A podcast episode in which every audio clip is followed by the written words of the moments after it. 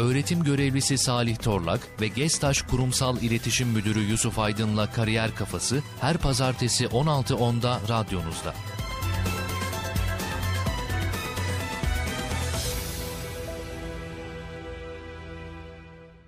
Kampüs FM'in kıymetli dinleyicileri, bir pazartesi Kariyer Kafası programından daha herkese merhabalar.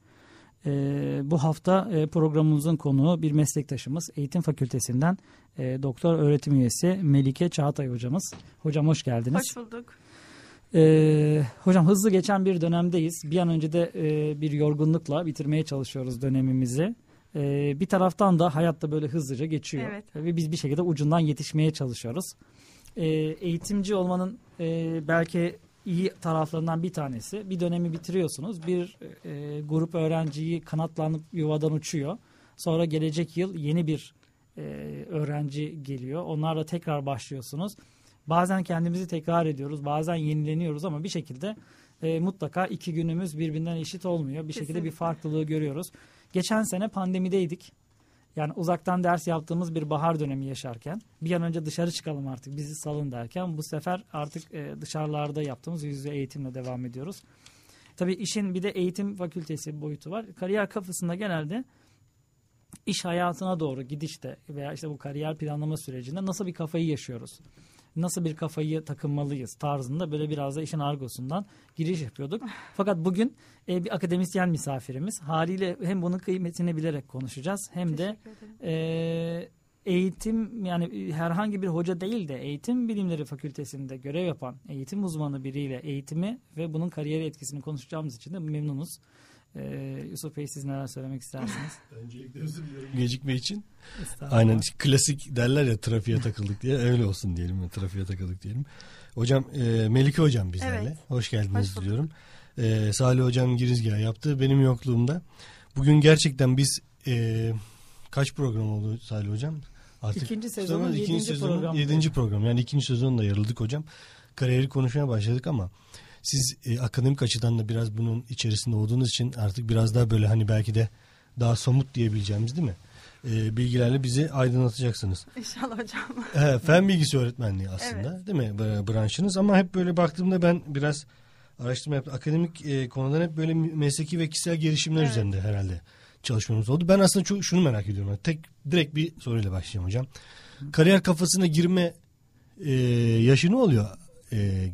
Bizim için, bizler için, bireyler için yani aslında. Yani aslında Kariyer Kafası'na girmek, insanlar bir şekilde kendi kişiliklerini doğdukları andan itibaren oluşturuyor. Evet. Yani buna kariyer denemi tabii ki denmez ama okul içerisindeki tüm yaptıklarımız örgün eğitimden itibaren, hı-hı, hatta şimdi artık veliler okulu öncesinde de bu anlamı yüklemeye başladı. Evet, evet. Bir şekilde aslında bütün yaptıklarımız bence kişiliğimizle birlikte örtüştüğü sürece bizi bir yola getiriyor ve hepimizin aslında üniversite sınavıyla yüzleştiği ve kariyeri ne yazık ki yani ilk başta sanki hani böyle bir dönüm noktası gibi oluşturduğu bir aşama oluyor. Şahsi tabii ki kariyerimden bahsetmek anlamında değil ama hepimizin bizim hani yaş grubunda da, şimdiki yaş gruplarında da bir takım kırılma noktaları oluşmuş oluyor. Ama kariyer böyle şu günkü koşullarda baktığımız zaman hem hayat boyu devam eden bir süreç gibi artık hani oluştu ama değişebiliyor. İnsan, evet, tabii değişmesi de gerekiyor. Değişim örneklerini görmüştük, burada da konuştuk. Değişim, evet, örnekleri veren konuklarımız da oldu. Keskin değişimler de söz konusu ama paralel değişim diyebileceğimiz düzeyde belki, ama yön verme, yani kariyerine şekillendirici sonuçlar da söz konusuydu. Aslında benim merak ettiğim şu, yani sağlıklı bir kariyer planlamak için aslında doğru yaş ne olmalı anlamında? Yani yaş olarak benim açıkçası hani söyleyebileceğim, hı-hı, yaş, şimdi tartışmalar var tabii. Rehberlik alanındaki, evet, çalışan, hani psikolojik rehberlik ve danışmanlık alanında çalışan açıkçası uzmanlar bu konuda hani okul öncesinden itibaren bir takım destekleyici ortamların olması gerekiyor. Ben buna yani sağlıklı olarak bakıldığı zaman iş bu şekilde ilerliyor. Ama kariyer dediğimiz şey biraz daha farklı. İş dünyası için kariyer anlamında söylemiyorum ben bunu. Tabii ki, aynen. Kişinin psikolojik bilişsel bütün özellikleriyle, psikomotor aynı zamanda becerileriyle birlikte gelişebilecek bir süreç olarak bakarsanız tüm çocukluk çağını aslında kapsıyor bence. Ama hani bizdeki kariyer noktası birazcık daha iş odaklı olduğu zaman iş orada biraz karışıyor. Mutlu bir insan için düşünüyorsanız kendinizi gerçekleştirebileceğiniz kariyer, yani kendi hayat amacınızı, kişisel özelliklerinizi bulabileceğiniz aslında meslekleri yönlendirebilmekse amaç, zaten Milli Eğitim temel ilkelerinden bir tanesi de yöneltme ilkesi. O yüzden tüm eğitim sisteminin zaten buna uygun olması ve buna uygun şekillenmesi gerekiyor. Hani o nedenden dolayı da hani üniversite kavramı üzerine çok çalışılıyor şu anda, biliyorsunuz. Hani hali hazırda bir takım matematik gibi konularda, alanlarda bir takım çalışmalar var. Hani ondan bağımsız olarak söylemek istiyorum. Çünkü kariyer denilen şey hepimiz için hani bence yazıp çizdiğimiz bir takım şeyler vardır. Özelliklerimiz nedir? Kendimizi nasıl mutlu hissediyoruz? İşte kimi insan içe dönüktür, kimi dışa dönüktür. Kimisi gerçekten iş başında sessizce çalışmayı tercih eder. Kimisi konuşarak, gezerek ifade etmek ister.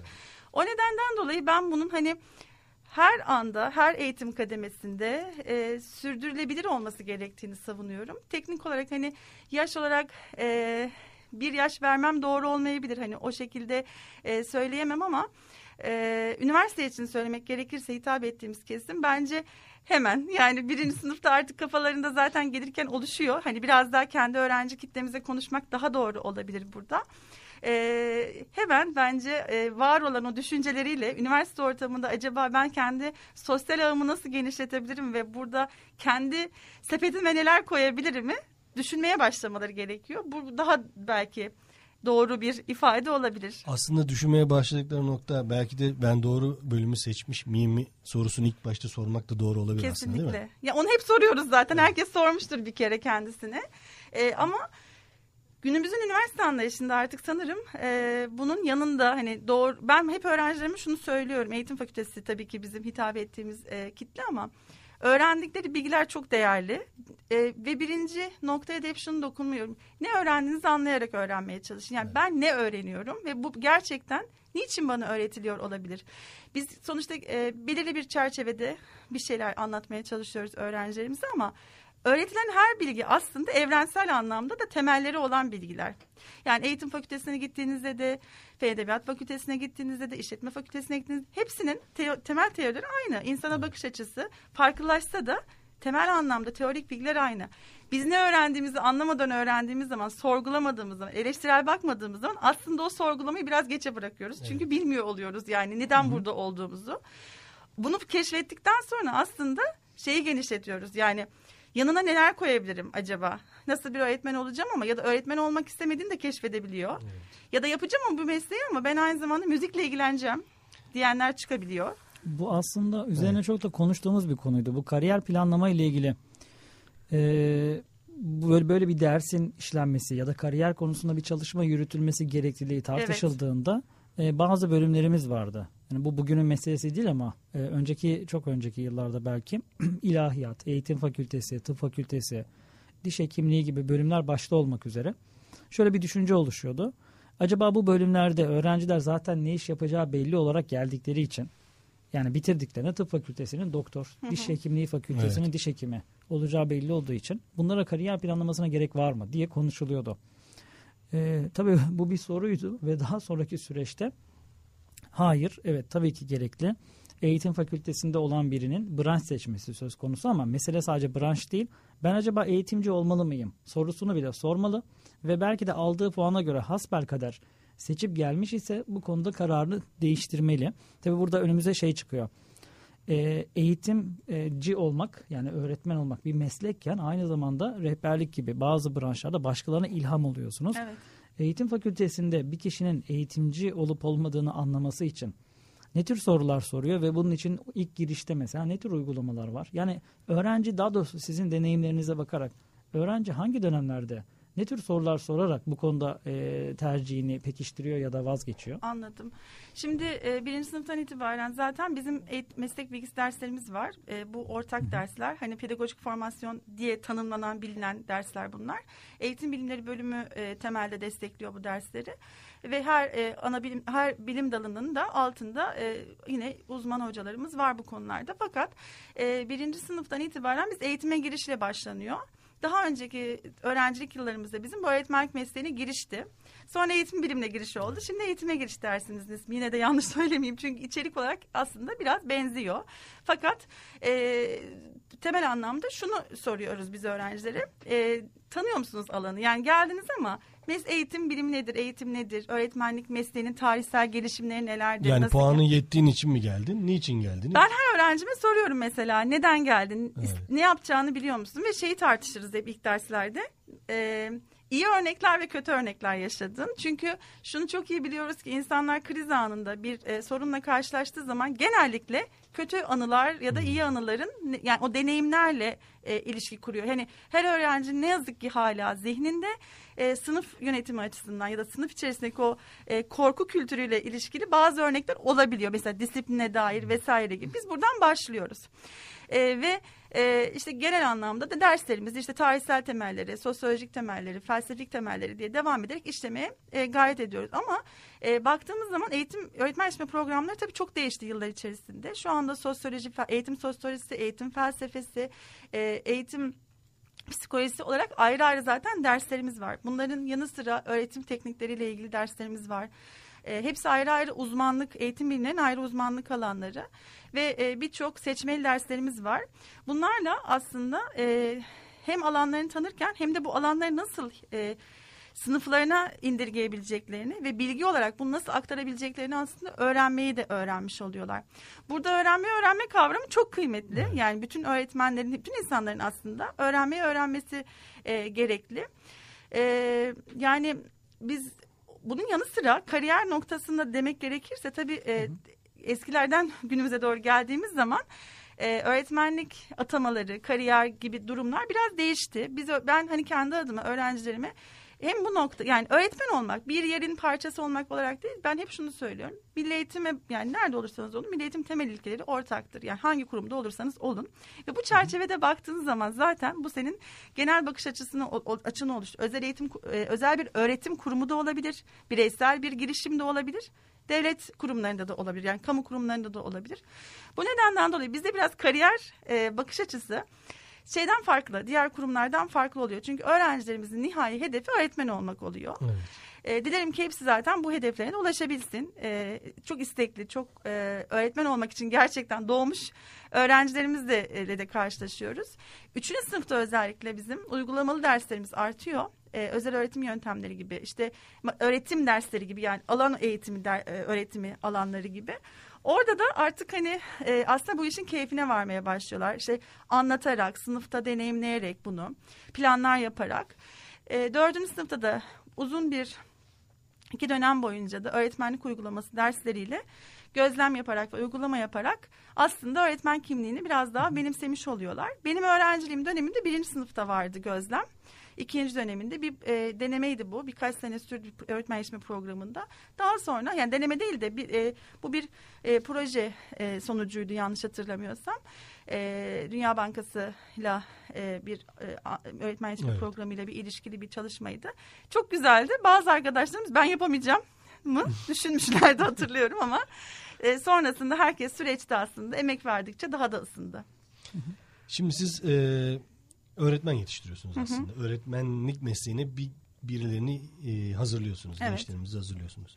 Yarın bir gün bunlar öğretmen olduklarında da belki ilkokul öğretmeni olacaklar. Hı hı. İşte neyse, belki sizin gibi branş öğretmeni olacaklar falan. Bunlar da gençlerimizi, çocuklarımızı hayata hazırlayacaklar aslında. Çok erdemli bir, önemli meslek.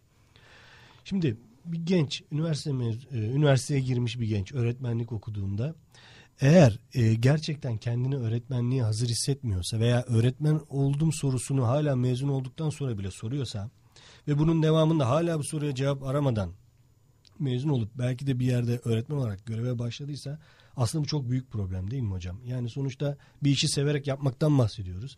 Kariyer basamaklarını hızlıca çıkmanın, başarılı bir kariyere sahip olmanın birinci adımı aslında mutlu olarak, sevdiği işi yaparak çalışmaktan bahsettik. Biz hep burada haftalarca ve gerçekten burada herkes de bu konuda hemfikirdir muhtemelen. Ama böyle bir öğretmenlik yapan, ya böyle bir, daha doğrusu öğretmenlik olarak demeyeyim, mesleğini bu şekilde yapan bir sonraki, çünkü biz öğretmenleri rol model alıyoruz. Birçok çocuğun rol modeli öğretmenleridir yani, özellikle baktığı kişi odur. Bu şekilde öğretmenlik yapıldığında bu gelecek nesillere de bir etki edeceğini düşünüyorum. Ben, siz ne dersiniz? Şimdi elbette ki meslek, yani öğretmenlik mesleği severek yapılması gereken bir meslektir. Çok sayıda da değer atfediliyor, biliyorsunuz. Fakat öğretmenlik mesleği aynı zamanda profesyonel bir meslektir. Evet. Yani bir kişinin mesleği sevme kriterlerine baktığınız zaman yani mesleğini yapmakta olan bir öğretmenden bahsediyorum. Evet. Kariyer süreci, biz kariyer öncesi evresini aslında biraz konuşuyoruz üniversite eğitiminde, ama kariyer evreleri bildiğiniz üzere devam ediyor. Ve o yüzden örgütsel destek de burada önemlidir. Yani bir bireyin tükenmişlik duygusunu yaşamadan, mesleğini sürekli desteklendiği ortamda, örgütsel öğrenmenin yüksek olduğu ortamlarda aslında bu kariyer, yani kariyer noktasında birazcık o mesleki tükenmişlik ya da mesleğini sevmeme durumunu aslında azaltabilirsiniz. Evet. Çünkü bence öğretmenlik eğitimi almış, emek vermiş öğretmenlerimiz genellikle mesleğini sevmemek gibi bir noktayla karşılaşmıyor. Zorluklar karşısında aslında tutum geliştirme noktasında desteklenmeleri gerekiyor. Ondan dolayı da işte şu anda mesela Milli Eğitim Bakanlığı'nın üzerinde çalıştığı, yürürlüğe tam olarak girmese de bu uzman öğretmen, baş öğretmen gibi bir takım uygulamalar var. Çünkü çok büyük bir dünyadan bahsediyoruz. Öğretmenlerimiz, çok sayıda öğretmenimiz var. Çok büyük bir topluluk. Dolayısıyla da hani çok uzun süre yapılan bir meslek, yani diğer birçok meslekten çok daha farklı bir uzmanlık gerektiriyor ve küçük çocuklarla, yani insanla etkileşim kuruyorsunuz. Doğal olarak da etkilendiğiniz psikolojik faktörlerin çoğu diğer mesleklerden çok daha zorlu. O yüzden de buna katılıyorum. Evet, sevmeden yapılmayacak bir meslek, ama yani içinde o kıpırtı hissettikten sonra zaten ben hani çoğu öğretmenimizin elinden geldiğince çok zorlu koşullarda da olsa zaman zaman bunu arttırmaya, severek arttırmaya çalıştıklarını düşünüyorum. Özellikle son yıllarda lisansüstü eğitim, uzaktan eğitimle ilgili çalışmaların artması, işte öğretmenlerimizin mezun olduktan sonra bu şekildeki mesleki gelişim çalışmalarına katılmaları onlar için aslında yeni akademik ortamlar sağladı. Bunlar da öğretmenlerimizin bu değişen dünyada sınıfa uyum sağlaması konusunda, aslında yenilikleri takip etmesi konusunda bir ortam oluşturdu. Yanı sıra hizmet içi eğitim yaklaşımlarının değiştirilmesi, yine bu uzaktan eğitim çalışmalarıyla birçok öğretmenin kapsaması bence bu durumları biraz daha kolaylaştırdığını düşünüyorum. Çünkü çok uzun yıllar yapılan meşakkatli bir meslek ve kolay bir iş değil. Sınıfa girdikten sonra hani çocuklarla sürekli etkileşim halindesiniz. Küçük çocukların bütün dünyasını değerlendirebilmeniz gerekiyor. O işin içine girdikten sonra zaten hani onların enerjisi de geçiyor onlara. Yani birinci sınıfa giden bir kızım var benim de. Yani evde ders yaptırmak bile, yani birebir kendisiyle uğraşmak bile zor oluyor. Yani öğretmenleri tabii ki yani emeklerine diyecek bir şey yok tabii ki. Yani çok teşekkür ederiz. Bizleri de yetiştiren öğretmenler vardı. Şimdi çocuklarımızı yetiştiriyorlar. Ama tabii ki insan yani bir öğretmen mesleğini seçen öğretmenin ne gibi özelliklere sahip olması gerektiği veya sabırlı, bunların nasıl sürdürülmesi gerektiği. Kimler öğretmen olmalı, kimler olmamalı. Onu merak ediliyor tabii ki. Onu soruyorsanız tabii o başka bir cevap verir. Çünkü insanüstü bir efor gerektiriyor. Ben mesela okula kızımı almaya gittiğimde bile o teneffüsteki bir gürültü bile yani insanı sabrı zorlayan bir şey yani. Gerçekten. Yani ilkokul öğretmenliği zaten başlı başına çok temel bir hani öğretmenlik alanı, yani gerçekten çok mucizevi bir bence etki yaratıyorlar. 5'e kadar getirip sonra tekrar birinci sınıfa dönmek. Evet, şimdi 4 oldu şimdi. 4 oldu şimdi. Şimdi 4 doğru. Evet. 4 yani bir kere çocukları sevmeniz gerekiyor ve saygı göstermeniz gerekiyor. Bence birinci koşul artık bu dünyada çocuk haklarına saygılı bir öğretmen olmak. Yani eğer şimdi nesnel olarak değerlendirmek gerekirse bu bakış açısı öğretmen yetiştirdiğimiz kişilerden beklediğimiz birinci özellik bu. Sevmek ve saymak. Yani sadece sevmek yetmiyor. Bireyin varlığına, çocuğun varlığına saygı göstermek. Siz de bir öğretmensiniz. Evet. Sizin öğretmenlik yolundaki bir kariyer hikayenizi dinlesek kısa. Yani nasıl öğretmenlik seçtiniz? Nasıl seçtim? Evet. Ben üniversite sınavlarına girmeden önce tabii ki her genç gibi kararsız işte o bölümden falan düşünürken hep sosyal etkisi olan bir meslek seçmek konusunda kendimi istiyordum. Ya tıp ya böyle eğitimle ilgili bir şey hep istiyordum. Ama o günkü koşullarda kendi koşullarımızda bir puan aldıktan sonra ve biraz da böyle araştırmacı bir meslek olsun. Fen bilgisi öğretmenliği tercih ettim. Tek tercihimdi zaten. 3 tercihim vardı. Çanakkale ve bir tane tıp yazdım. Dedim ne olsun tutmayacak ama ben içimde kalmasın. İlk senemde zaten. Ve Çanakkale'yi kazandım. Ben çok severek okudum bölümümü. Ama ilk sene hepimizde bir şey vardı. Hep öğrencilerime de anlatıyorum. Doğru mu yaptık? 2. sene tekrar denesek mi? İşte dershaneye gitsek mi? İşte ne bileyim bir şeyler yap. Hep böyle bir çünkü puan kesiliyordu o zamanki zamanda. 20 yıl önceden bahsediyorum. Için, evet. Peki deneseydiniz aklınızda başka bir bölüm mü vardı? Yoksa hani geldiniz ben okumaya başladınız. Ben tıp olabilir falan diye düşünüyordum. Anladım. Ya da işte belki böyle sosyal daha farklı bir şey olabilir. Ama iyi ki de denememişim. Ama daha sonrasında çok sevmeye başladım. Hocalar derse girdikçe, anlattıkça güzel geldi. Yani tam aradığım şeymiş gibi geldi. Ve eğitim bilimleriyle tanıştıktan sonra ben öğretmen yetiştirme üzerine çalışacağım. O zaman karar verdim ve dedim ki ben notlarımı hep öğrencime de anlatıyorum. 1. sınıf benim notlarım çok yüksek değildi. Hep söylüyorum hani genelde... Hep gidecek kafası. Hayır hiç öyle kafam yoktu da zordu. Derslerimiz çok zordu. Ve kredilerimiz çok yüksekti. Evet. Hep öğrencilere anlatıyorum. Öğrenciler diyor ki hep hocam öğretmenlerimiz hep başarı hikayeleri ve birinciliklerinden bahsediyor. Sanki Hayır diyorum başarı süreklilikle yani çalıştıkça gelen bir şey. Ve 2. 3. sınıftan sonra notlarım yükselmeye başladı. İşte asıldık ama merakla hep işte gidiyordum. Ne varsa okulda dinliyordum. O zamanlar seminerler, konferanslar vesaire olurdu. Ve işte eğitim bilimleri alanına o zaman karar verdim. Hocalarımızın dersteki işte konuşmaları, yönlendirmeleri falan. Yüksek lisansa başlamış oldum. Ama ben çok İngilizce çalıştım son sınıfta. Hep öğrencilerime anlatıyorum. O zaman İngilizce bulunmaz bir puan çok önemliydi. 2005'ten bahsediyorum ve ÜDS'ye geçmeniz gerekiyordu. Şimdi çok daha öğrencilerimiz bu konuda şanslılar. Temelleri daha sağlam. İyi bir puan alarak aslında not ortalamam da hani ortalama bir not ortalaması. Çünkü 3 ve 4. sınıfta gerçekten 3.5'un üstündeydi ama 1. sınıfım çok yüksek değil. Hep söylüyorum öğrencilerime de örnek olsun hani yılmasınlar diye. Sonrasında işte bütün puanlarım kazanarak 2 sene boyunca bekleyerek okula gelen her kadroyu takip ederek bir şekilde araştırma görevlisi olmak için başvurdum. O arada ücretli öğretmenlik deneyimim oldu. Evet. Hayatımın en güzel deneyimlerinden birisiydi. Sınıfta öğretmenlik yapmak bir köy okulunda taşımalı sistemdi ve çok güzeldi. Şehirde? Bursa'nın bir ilçesinin bir köyündeydi. Hem fen hem matematik öğretmenliği yapma şansım oldu. Ondan sonra da tamamen o alanı bırakıp eğitim bilimleri, eğitim yönetimi ve denetimiyle doktora ve yüksek lisans sürecini bitirip buralara işte naçizane gelmeye çalışıyoruz. Ama şöyle bir şey var. Kariyer yolculuğu hani kendi şahsi düşüncenizi söylemek isterseniz sabır gerektiren bir süreç. Yani hiç böyle hayal kırıklıkları olmayan, gözyaşları olmayan bir süreç değil ne yazık ki. Aynı anda birçok ölçütü gerçekleştirmeye çalışılıyor. Öğrencilerimizin hani belki burada söyleyebileceğimiz şey vazgeçmeden küçük küçük adımlarla aslında başarabilmek için hani uğraşmaları olabilir. Birçok örnekte de etrafındaki başarı örneklerinde bunlar hakim. Hani hazır olduğunuz zaman aslında koşullar da uygun olduğu zaman bir yere başvurabilme hakkınız elde edebiliyorsunuz. Bunlar da yine bence çok önemli.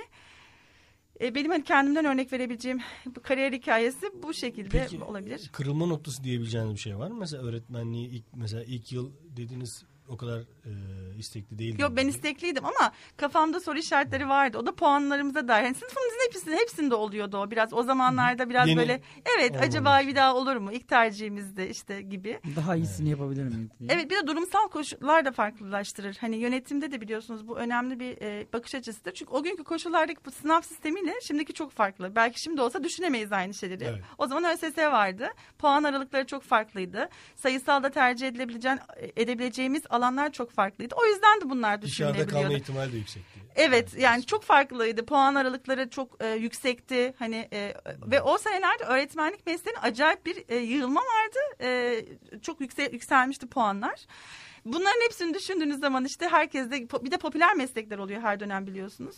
Onların da bir etkisi oluyor. Orada bir yığılma oluyor. Evet ama benim kırılma noktam ben son sınıf yani üniversiteden ilerleyen zamandan itibaren hep akademisyen olmayı kafama koymuştum. Hani başarılı bir öğrenci lisedeyken belki onun da etkisiyle onu sürdürme isteği de olabilir. Ama şunu söyleyebilirim bütün genç arkadaşlarıma. Herkes içsel o yüzleşmeleri yaşıyor. Evet. Başarı odağımızda ne var? Acaba neleri başarabilirim? Neler beni zorladı? Bunu çözmek gerekiyor. Çalışma stillerimizi belki yaklaşımlarımızı oturtturmak gerekiyor. Yani ben öğrencilerimizden, yeni nesil öğrenciler pek kağıt kalem not kullanmıyor. Bunları evet, belki hani alışkanlık haline bir şekilde getirmek gerekiyor. Ya telefonumuza ya işte tabletimizde de olsa. Çünkü uçuyor bazı şeyler. Yani bunların fark ettirdiğini düşünüyorum hayatımızda. Evet, bu mesela önemli bir ayrım. Bir hocaların bir kısmı, bende de aynı şey var. Belki bir takıntı haline getiriyoruz not alma olayını. Hani öğrenciye de bunu çok baskı yapamıyoruz. Şey gibi oluyor sanki. Bakın çok önemli şeyler anlatıyoruz. Lütfen yazın. Hani öğrenciye anlattığımızın çok anlamlı olduğunu biraz böyle dikte etmek gibi oluyor. Ama aslında akıldan da uçabiliyor dediğin, aslında yani. Yok zaten uçar. Evet. Zaten eğitim dediğiniz şey önce duyuyorsunuz. Görmek, eğer görsel de bir şey varsa, yani hocanın tahtayı kullanıyor olması, görsel materyal kullanıyor olması destekleyici oluyor. Ama sonuçta öğrenci yazdığında duyduğunu değil, anladığını yazıyor. Beklenen de o yansıtma zaten. Yansıtma da yapmış oluyor aynı zamanda. Ne öğrendiğini yansıtmış oluyor. Ve tabii bir de kendi yazdığını okuduğunda ve tekrar çalıştığında eğitimin diğer aşamaları oluyor. Ve haliyle yazmadan ben dinliyorum dediğinizde, hatta bir stand-upçının gösterisini izleyip esprilere gülüp sonra çıkıp ne anlatmıştı deyince, ya anlattı bir şeyler çok da komikti ama gibi olabiliyor. Yani evet, hocanın, hele bir sürü hocadan 14 hafta boyunca eğitim alıp bunları aklına tutacağını düşünmek. Açıkçası hani beyin bedava diye bir adam vardı ya, öyle bir şey yok. Yok evet. Hocam aynı zamanda hayat boyu öğrenme konusunda çalışmaları var. Bu biraz önce güzel bir şeye işaret etti. Yani daha doğrusu senin sorunun üzerine, yani sonuçta öğretmenlik mesleği de diğer meslekler gibi ayrıca yıpratıcı yönü var. Eğer insan kendini yeniden motive edecek bir şey bulamazsa, evet, ya da içinde bulunduğu ortam onu geliştirici bir ortam değilse, orada da yılgınlık yaşanabiliyor ve isteksizlik olabiliyor diye. Bu konu hepimizi ilgilendiren bir konu. Evet. Yani ne yaparsak yapalım. Her meslek için geçerli. Her evet, meslek için geçerli. Yani o bulunduğun ortam seni geliştiriyor mu? Senin bu hayat boyu öğrenme felsefesine bakış açın nasıl? Ve sen bunu nasıl elde ediyorsun? Hocam bu konuyu biraz girmek isteriz. Evet. Yani sadece eğitim bilimciler için değil. Herkes için. Herkes için. Hayat boyu öğrenme bizim için ne ifade etmeli? Yani şöyle, benim de bakış açım yıllar için değişti. Hiçbir gencimize de hani burada naçizane böyle hani hayatın anlamı budur diyebilecek bir noktada olduğumuzu düşünmüyorum. Çünkü hayat boyu öğrenmenin anlamına ters bence bu. Çünkü hani beşikten mezara deriz ya, aslında bu. Yani doğduğumuz anda anne karnından itibaren gelişim başlıyor ve biz öğreniyoruz bir şeyler. Ve bu gözümüzü yumduğumuz en son ana kadar devam ediyor. Evet. Eğitimin anlamına baktığımız zaman yani eğitimin tarihsel gelişimde daha çok okul eğitimi odaklı biz bakıldığını görüyoruz. Aslında günümüzde hala ne yazık ki bakış açısı olarak okul eğitimini didaktik bir şekilde, sanki böyle hani çok akademik içerikli bir eğitim gibi algılamaya da devam edebiliyoruz. Ama hayat boyu öğrenme denilen şey birazcık bütün eğitim kavramlarını kapsayan, kişinin aslında ne öğrendiğini bilen, eleştirebilen, sorgulayabilen bir kişiyi işaret ediyor. Böyle olduğu zaman zaten zorlukları, ya karşılaştıkları zorluklar karşısında belirlediği tutumları, bunun yanı sıra kendi zevk aldığı işleri, hobilerini, yani belki hani hobi diyoruz artık çünkü bu bir takım biliyorsunuz sevdiğimiz şeyleri, yani öğrenme alanlarını tercih edebilecekleri bir hayat sunuyor. Ve çok önemli bir alan. Neden önemli? Çünkü hayatta birçok etken var. Siz eve gittiğiniz zaman mesela şimdi artık hani neler diye düşündüğünüz zaman birçok bilgi toplumundayız ve birçok şey artık çok kolay ulaşabiliyoruz. Ansiklopedileri rafa kaldırdık. YouTube'dan evet, her şeyi tık tık tık öğreniyoruz. Bireyler artık kendi kendine de öğrenme yolculuğunu keşfetmiş durumda. Doğal olarak da bunun bir parçası olmak gerekiyor. Kaç yaşına geliyorsunuz, öyle değil mi? Yani 90 yaşında, 80 yaşında kişiler teknolojiyle uyum sağlamaya çalışıyorlar. O yüzden hani yaşam boyu öğrenme kavramı hem okul eğitimiyle hem de toplumsal anlamda, toplumun sivil toplum örgütleriyle de, toplumun yaygın eğitim kurumlarıyla da hep desteklenmesi gereken çok önemli bir kavram. Burada tabii hani hepimizin aslında bu belirsizlikler çağında, bu kadar zorlukların olduğu bir dönemde, işte özellikle bu pandemi sürecinde yaşadıklarımızdan sonra bir takım becerileri sanırım kazanmak için belki hem kişisel hem de sistemsel bir takım çalışmalar olması gerekiyor. Mesela bilişsel esneklik gibi bir takım kavramlar konuşuluyor. Özellikle işte eleştirel düşünme, yaratıcı düşünme, planlama, nesnellik, psikolojik dayanıklılık gibi kavramlarla aslında biz bu bilişsel esnekliğimizi geliştirerek olaylara bakış açımızı da aslında geliştirmiş oluyoruz. Çünkü her şey çok değişken ve belirsiz ve buna uyum sağlayamamak bize huzursuzluk ve stres de getiriyor. Yaşam boyu öğrenme kavramlarının içerisinde bunların hepsiyle mücadele edebilmek de var. O yüzden hani okul eğitimi olarak bakarsanız bunların tabii ki de bu teknik olarak belki burada konuşacağımız bir konu değil ama işte öğretmenlerin o kariyer sürecine dahil edebileceği önemli kavramlardan biri olabilir. Çünkü şimdi düşünsenize ben yaşımı söyleyeceğim ama hep söylüyorum zaten derslerde. Biz sormayalım. Siz sormayın. Yani ben üniversiteden mezun olalı 17 yıl oldu, öyle söyleyeyim. Evet. Oradan çıkarsınlar. Kaç yaşında mezun oluruz? Yani işte, şöyle düşünüyorum, hiçbir şekilde 2 yıl öncesiyle aynı mısınız? 5 yıl öncesiyle aynı mıyız? Değiliz, değil mi? Değişmemiz gerekiyor. Evet. Ama bu değişim yolculuğunda da farkında olmamız gerekiyor. Yetişkin eğitimi gibi, hayat boyu öğrenme gibi kavram yetişkin kişi hani biraz daha, çünkü yetişkin eğitimi yaşam boyu öğrenme kavramına çok ilişkili bir kavramdır ve çok üzerinde konuşmuyoruz ama çok değerli ve gerekli bir kavram. Hayat çünkü sadece 0-18 yaştan ibaret değil. Hayatımızın çok büyük bir kısmını aslında aynı zamanda diğer yaş grubunda yaşıyoruz ve o yaş için işte kendi kişisel yolculuğumuza rehberlik edecek bir takım yeterliklere sahip olmamız gerekiyor. Dayanıklılık, işte az önce bahsettiğim gibi özle başlayan tüm öz düzenleme, öz gibi kavramların hepsini geliştirebilecek bir takım çalışmaların içinde olmamız, keşfetmemiz çok önemli. Hayat aslında zorunluluktan dolayı, yani hayatın akışından dolayı belki de değişmek zorunda olduğumuz durumlar var. Aslında hayat boyunca her yaşta olursak olalım. Ancak şöyle bir şey var. Değişmek zorunda olmak var, bir de değişimi öngörerek değişime hazır olmak var. Hı hı. Kazanan taraf herhalde değişime hazır olan taraf oluyor zannedersen, değil mi hocam? Ve değişebileceğini kabul eden. Yani şu pandemi dünyadaki en büyük dijital dönüşüm uzmanı oldu diyorlar pandemi için. Çünkü mecburiyetler geldi. Şimdi şeyi hatırlıyorum. 2-3 sene öncesine kadar Endüstri 4.0 çok konuşuluyordu. Hı hı. Hatta bunu böyle anaokulundan itibaren özel eğitim kurumları da dahil olmak üzere her kurum reklamını yapıyordu. Endüstri 4.0'a hazırız diye. Yani eğitim kurumu ne yapıyor olabilir ki Endüstri 4.0 gibi diyorduk. Ama bu kavram çok konuşuluyordu. Toplum 5.0, Endüstri 4.0 derken bir pandemi çıktı. Hazır oluverdik. Hazır oluverdik çünkü onun dersini anlatan, hatta bununla ilgili sohbetleri yapan hocalar bir anda kendilerini bir ekranın arkasında buldular. Evet. Uzaktan. Hatta böyle o ilk pandeminin ilk döneminde de bazı esprili şeyleri biriktiriyordum ben de. Hani öğretmenlerimiz kimisi sofrayı çevirmiş, tahta yapmış. Bir tanesi mutfak dolabına yapıştırmış, orada yapmış. Aslında iş hayatı buna hazırdı. Daha doğrusu iş hayatında bu tecrübe edilmiş bir şeydi. Yani kullandığımız, mesela bir uygulama kullanıyoruz şu anda eğitimde. Evet. Biz bunu özel sektördeyken kullanmıştık.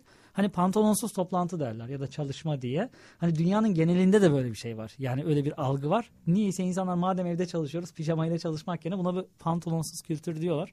Ama biz bunu eğitimde denememiştik. Evet. Haliyle ve hazır olup olmadığımıza bakmadı kimse. Üniversitemiz o süreci güzel yönetti bence. Biz tabii başarılı bir güzel şey adapte olduk sanırım. Yani ben öyle düşünüyorum. Güzel derken tabii eksikleri oldu ama elbette biz de hepimiz öğrendik ama hani o konuda biz de bir an önce hani öğrendik. Bilmek farklı bir şey ama bilgi de gerekli. Yani hani nasıl olduğunu teoride bilebilirsiniz ama bir anda işte uzaktan insanlara hitap etmek, orada onları motive edebilmek de aslında bir bilgi gerektirdiğini, böyle bir teorik altyapının olduğunu aslında hepimiz anladık. Yani, çok olay teknoloji kullanmak değil aynı zamanda teknolojinin arkasını anlatmak da, ayrı hocalık yapmak. Onun da önemli olduğunu anladık. Evet. Ya bir de dönüştürebilmek çok önemli bilgilerimizi. Yani mesela köy enstitülü öğretmenlere baktığınız zaman hala o içinde o şeyi taşıdığını görüyorsunuz. Hani hayatta olan öğretmenleri. İşte onlar gerçekten içlerine işlemiş ve hani heyecanla devam ediyor. İçindeki öğrenme heyecanı olan kişi zaten çağ ne kadar değişirse değişsin ona adapte olabiliyor. Belki 20 yıl sonra bizim çocuklarımız burada konuştukları zaman belki çok farklı şeyler konuşacaklar. Bambaşka bir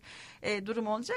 Bunları öngörebilmek de her zaman mümkün olmuyor. İşte sizin de söylediğiniz gibi sağlam çalışmalarla, sağlam düşünce temelleriyle bunları oluşturduğumuz zaman zaten sistem kendi kendine oraya geliyor. Ve bu da bilimle bence ancak mümkün oluyor. Yani iyi çalışmalarla ve iyi araştırmalarla ancak mümkün oluyor.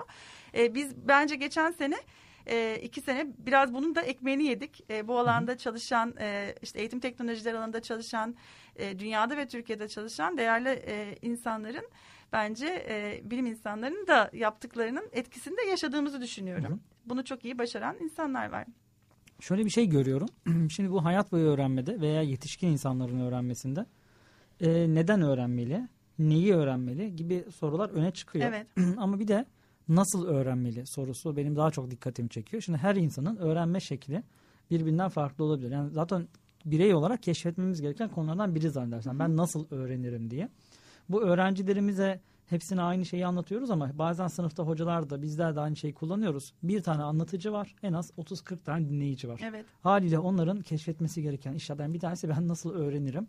Bunu sormak istiyorum hocam. Yine hayat boyu öğrenmede de işimize yarayacak bir şey. Biz nasıl öğreniriz, nasıl keşfederiz?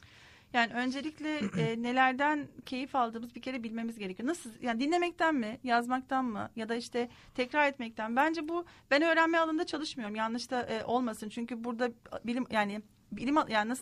çalışma alanlarımızın çizmek çok önemli. Çünkü öğrenme alanı bambaşka bir bilim alanı. Özelliklerini vurgulamak isterim ama şöyle düşünebiliriz. Bir kere yani insan eğlendiği şeyi öğrenmek ister. Çünkü motivasyon en önemli faktördür. Bakın bir kendimize bakalım. Neyi seviyorsak onu öğrenmek için çok daha çaba sarf ediyoruz. İlgi alanlarımızı belirlemek burada bir kere birinci öncelik. Öğretmen için ise öğrencilerin ilgisini çekip bir kere dikkatini çekip o motivasyonu sağladıktan sonra hiç sevmediği bir konuyu bile bir öğretmen öğretebilir. Birincisi burada sevgi bağı kurmak. Ki öğrenci burada duygularla, hani o duyguları atlamamamız gerekiyor. Bir değer oluşturuyor. Arada bir bağ oluşturuyorlar. Evet. Bunu değer haline getirmek. İkincisi de işte o hani öğrencide öğrenme sevgisini oluşturmak. Ondan sonra bu iş böyle başlarsa kişi zaten kendini tanımaya başlıyor. Neden hani herkesin siz sorduğunuz kariyer yönelimlerini herkes değil mi başka bir işlere... Evet. Diyor ki mesela ben sadece cerrah olabilirim diyor hayatta. Başka meslek yapamam diyor. Neden? Çünkü keşfetmiş nasıl kendini hitap edebileceğini.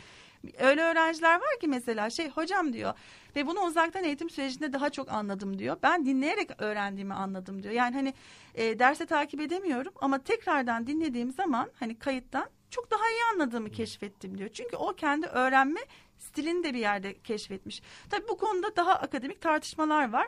Bu sınırlıkta bırakmak isterim ben bunu. Ama yetişkin insan için söylemek gerekirse bir kere ilgi odağımızı, yaşamımızdaki problem durumunu yani bu sorun anlamında değil. Yani ben mesela yemek yapmakla ilgili bir problemim varsa ben yemek yapmakla ilgili program izlerim. Yemek yapmakla ilgili kitap okurum. Yani bu da bir öğrenmedir. İlla ki akademik öğrenmekten bahsetmiyoruz. İşte evde bir problem çözemiyorsam evdeki iş idaresiyle ilgili, ev idaresiyle ilgili bunu çözmek için aslında öğrenmeye devam edelim. İnsanlar ne yaptı pandemide özellikle? Bol zaman olunca bir yerde. Herkes evde peynir yapmaya başladı. Evet, yapamadığı ve merak ettiği birçok şey ama ihtiyaç duyduk. Ekmekten vazgeçemedik mesela. Herkes ekmek tarifi baktı. Çünkü temel ihtiyacımız. Kendini tıraş edenler mi dersiniz? Evet ve kendimizi kanıtlama ihtiyacı duyduk. Başarı güdüsünü tattık orada. Evet. Bilmem farkında mısınız? Bir ara herkes ekmeklerini paylaşıyordu. Yani öğrenme birçok... Yemeğe düştük biraz. Evet. Onu meslek sahibi edinenler de oldu. Tabii yani ki de aslında. Ama bakın bu da keşfediyor. Size mesela kariyer noktasında daha çok tabii insanla karşılaşıyorsunuzdur ama belirli bir noktaya geldikten sonra ben bunların hiçbirisini yapmak istemiyorum. Bir şeyler pişirmek istiyorum ya da işte değil mi, bir şeyler satmak istiyorum deyip bütün kariyerini kenara koyup hani iş kariyerini koyup böyle şeyler de yapabiliyor. İnsanlar çünkü başka plazalardan tarlaya inme örnekleri. Evet, böyle hikayeler de var. Bence hani insanların öncelikle neyi nasıl keyif alarak öğrendiğini keşfetmesi gerekiyor. Esnek olabilmesi gerekiyor kendine karşı. Biz biraz zalimiz kendimize karşı. Belki bununla barışmamız gerekiyor. İnsan her şeyi öğrenir ama her şeyi sevemeyebilir. Evet. Hani korkunun olmaması gerekiyor öğrenmeye dair. Öğretmenlik için de bu aynı şekilde değil mi? Şimdi koşulladığınız zaman öğrenemez bir insan. En baştan derseniz ki işte bu ne diyelim en zor hocamın dersi çok zor diyelim. Salih hocanın dersi çok zor ve kimse kalamıyor dediğiniz zaman zaten öğrenciler oraya koşullu geliyor. Tamam. Koşullu geldikten sonra da sizin o dağı aşmanız gerekiyor. Evet. Bakın motivasyon ne kadar önemli. Ama siz yani bunun anlaşılabilir bir bilgi olduğunu anlatmaya başlayıp bir de anlatım yollarının, farklı öğretim yöntemlerini tercih ettiğiniz zaman herkes öğrenebilir. Yani bunun öğrenilmeyecek hiçbir şey yok. Bununla ilgili hep eğitimcilerin anlattığı bir şey vardır. Yani hani böyle bazı kült hikayeler olur ya. İşte hoca tahtaya bir soru yazıyor. Çocuklara diyor ki bu soru çok yazıyorum ama diyor bu ödevi. Muhtemelen diyor hiçbiriniz çözemeyeceksiniz. Bırakıyor. Haftaya öğrencilere diyor ki çözdünüz mü? Bir tane çocuk çözmüş. Çünkü meğersem hocanın bu sözünü duymamış. Sadece bu ödevi verdiğini duymuş. Diğerleri hoca zaten çözemeyeceksiniz dedi diye ilgilenmemiş. Bu arkadaş da çözmüş. Zaten duymuş olsaydı çözmek belki o da vazgeçecekti. Yani bizde de bazen oluyor. Öğrencilere 2 hafta süreleri olduğunu söylediğimizde çok komik bir şey oluyor. Zaten 2 hafta süremiz varmış deyip ilk haftayı boş geçiriyorlar. Evet. İkinci hafta o ödevi hazırlıyorlar. O yüzden bazen eğer ödevimiz yoğun bir ödevse diyoruz ki 2 hafta süreniz var ama ilk hafta yapana 2 puan verelim. Bu hepimizin de yaşayabileceği bir şey. Ben de hatırlıyorum. Bir tane ödevimi teslim etmeyip hoca gerekçe sorduğumda zaten hocam çok zormuş. Herkes ilk seferinde yapamıyormuş demiştim. gerçekten de öyle bir şey duymuştum ve çabalamamıştım. Hoca da çok kızmıştı. Demek ki bunu duydun, hani bundan dolayı mı yetiştiremiyorsun? Sonra bakınca insanların ön yargının ne kadar tehlikeli bir şey olduğunu görebiliyorsunuz. Belki demek ki önce bunu yıkmak gerekiyor. Kesinlikle, yani o da var. Bir de yani insanlar, yani deneyimleri çok değerlidir ve bizim bunları iyi inşa etmemiz gerekir. Yani o deneyim dediğimiz, karşılaştığımız sorunlar karşısında çözdüğümüz çözümler, ürettiğimiz fikirler değil mi? Yani hepimiz o şekilde ilerlemedik mi? Bunlar işte aslında kişisel öğrenme yolculuğumuzun bize sunduğu nimetler. Bunların farkına vardığınız zaman zorluklar... Ben hep şey diyorum mesela, doktora ve yüksek lisans sürecinde çalıştığım kadar üniversite sınavında fark etseydim nasıl çalışmam gerektiğini, belki o zorlukları o zaman yaşamayacaktım. Ama bu da doğru bir önerme değil. Çünkü onları o zaman yaşamasaydık o zorluklar olmayacaktı. Anlamlı olmayacaktı. Evet. Yani bunun farkına varabilmek de belki kıymetli oluyor.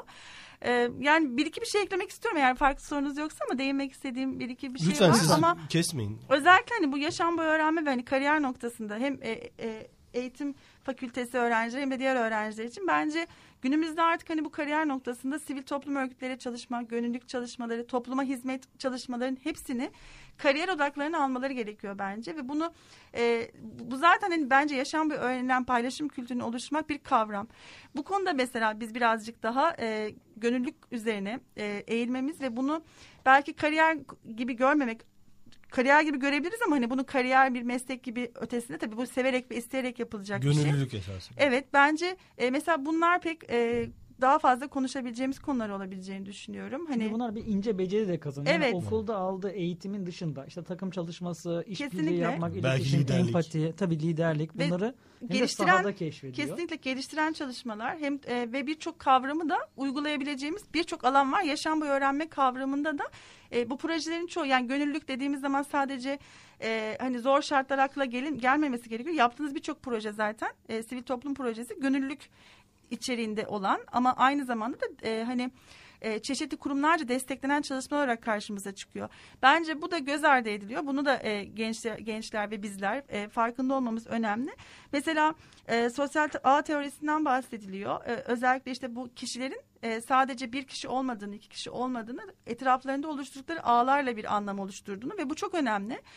Çünkü hani bizi tanımlayan, bizim evrensel anlamda kurduğumuz bağlar kariyerimizi de oluşturuyor aslında. Evet. Çünkü çevremizdeki insanlar bizi bir yola itiyor. Benim hani kendi adıma da öğrencilerime de en çok söylediğim şey, beraber olduğunuz kişileri tercih etmeye çalışın ve zamanınızı elbette boş geçireceğimiz zamanlarda olacak. Ama yani bir şey öğrenebildiğiniz kişilerle de iletişim kurmak için gayret edin. Bu hep aynı fikirde olması gerekmiyor insanın o kişiyle. Ve bu çok... tabii tercih edilebilir de bir şey. Yani evet, insan yanındaki kiminle arkadaşlık yaptığını tercih ettiğinde bir bakıyor ki akşam boş vaktini nerede geçirdiği buna göre şekilleniyor. Ya da bireysel takılırken, bireysel gayret sarf ederken boş vaktinin nerede geçirdiğine bağlı olarak arkadaşlar ediniyor. Şimdi tercihler çok önemli Salih Hocam. Çünkü mesela sosyal medya, YouTube vesaire konuşuyoruz ama orada nasıl zaman geçirdiğimiz aslında bizi, hani dedik ya, kariyer yolculuğumuzdaki sepetlerimizi dolduruyor. Bir yandan bilişsel olarak bizim aslında beynimizde bunlar birikiyor. İzledikleriniz, dinledikleriniz, takip ettikleriniz aslında sizi bir şekilde bir kimlik oluşturuyor farkına varmadan. Bence bu, ya da farkına vararak da. Çünkü biliyorsunuz artık ağlar kuruluyor. Bilişsel dijital ağlarla insanlar kendilerini ifade ediyor. Bence bu çağın gençlerin en kolay yakalayabileceği yol bu. Çünkü ilgi alanlarını tamamen oluşturabiliyorlar. Yani mesleki... Bunun için fiziksel ortama ihtiyaçları yok. Kesinlikle. Ben kendi adıma pandemi süreci çok şey öğrendim bu sayede. Çünkü oturup karşılıklı belki sohbet edemeyeceğim çok büyük hocaların takip ederek yayınlarını, konuşmalarını, belki Zoom üzerinden, belki işte sosyal medya üzerinden birçok bilgi edinme şansına sahip oldum. Hiçbir şey insanın kalmıyorsa bile kalıcı olarak dağarcığında birikiyor ve kavramlar oluşuyor. Mesela işte birçok teoride aklımıza geldiği gibi hani acaba ne vardı diye. Ben bunun değerli olduğunu düşünüyorum. Kariyer için, hani yaşam boyu kariyer yaklaşımında da değişen dünyada bu tercihlerimizin, zamanımızın neyle dolduracağımızın aslında kariyerimize çok büyük katkı sunacağını düşünüyorum. Hani bir anda çünkü uzman olunmuyor. Bir anda o kelimeler, sözcükler ağızdan çıkmıyor. Bir hocam daha önce şöyle bir şey söylemişti. İşte çok böyle kişisel gelişim eğitimleri veren çok değerli bir hocamız, da söylemeyeyim ismini. Saygıyla anayım. Ben de çok okuyorum çünkü bunları okumazsam anlatabilecek hikayem olmaz. Çok fazla okumam lazım. Bir süre sonra ben bunları çünkü hiçbir şey okumazsanız, hiçbir şey gözlemlemezseniz, hiçbir kimseye sohbet etmezseniz bunu dönüştürebilecek gücünüz de olmaz. Evet. Gözlem yapmak, herkesle konuşabilmek de bence bütün kariyer yolculuğu boyunca bize yenilikler katacak bir yolculuktur. Bu zaten artık iş dünyasında da, meslek eğitiminde de bu tür değerlerin önemsendiğini. Tabii artık buna mutlaka sahip çıkıyorlar. Kimse okuldan mezun olduğu bilgiyle kalmıyor. Evet kalmıyor. Hayat kalmaması boyu, da gerekiyor. Kalmaması da gerekiyor. Belki kocaman... bir de etik değerleri de hiçbir zaman unutmamamız gerekiyor vurgulayarak. Evet hocam. Zaten onunla artık bir şekilde hayat anlamlı hale geliyor. Melike hocam çok teşekkür ediyoruz. Ben teşekkür ederim. Zaman yine su gibi akıp geçti. Aynen. Notlarınız da var önünüzde. Birçok şey konuşmak istediniz. Biz de bölmek istemedik elimizden geldiği kadar. Umarım planlı söyleyebilecektiniz, söylemişsinizdir. Teşekkür ederim. Salih hocam sana da çok teşekkür ediyorum. Evet. Kariyer Kafası'nda bir programdan sonra erdiriyoruz. Ramazan ayı içerisindeyiz. Dinleyicilerimizle hayırlı Ramazanlar dileyelim. Evet. Allah kabul etsin. Herkesin evet. Teşekkür ediyorum. Haftaya görüşmek üzere.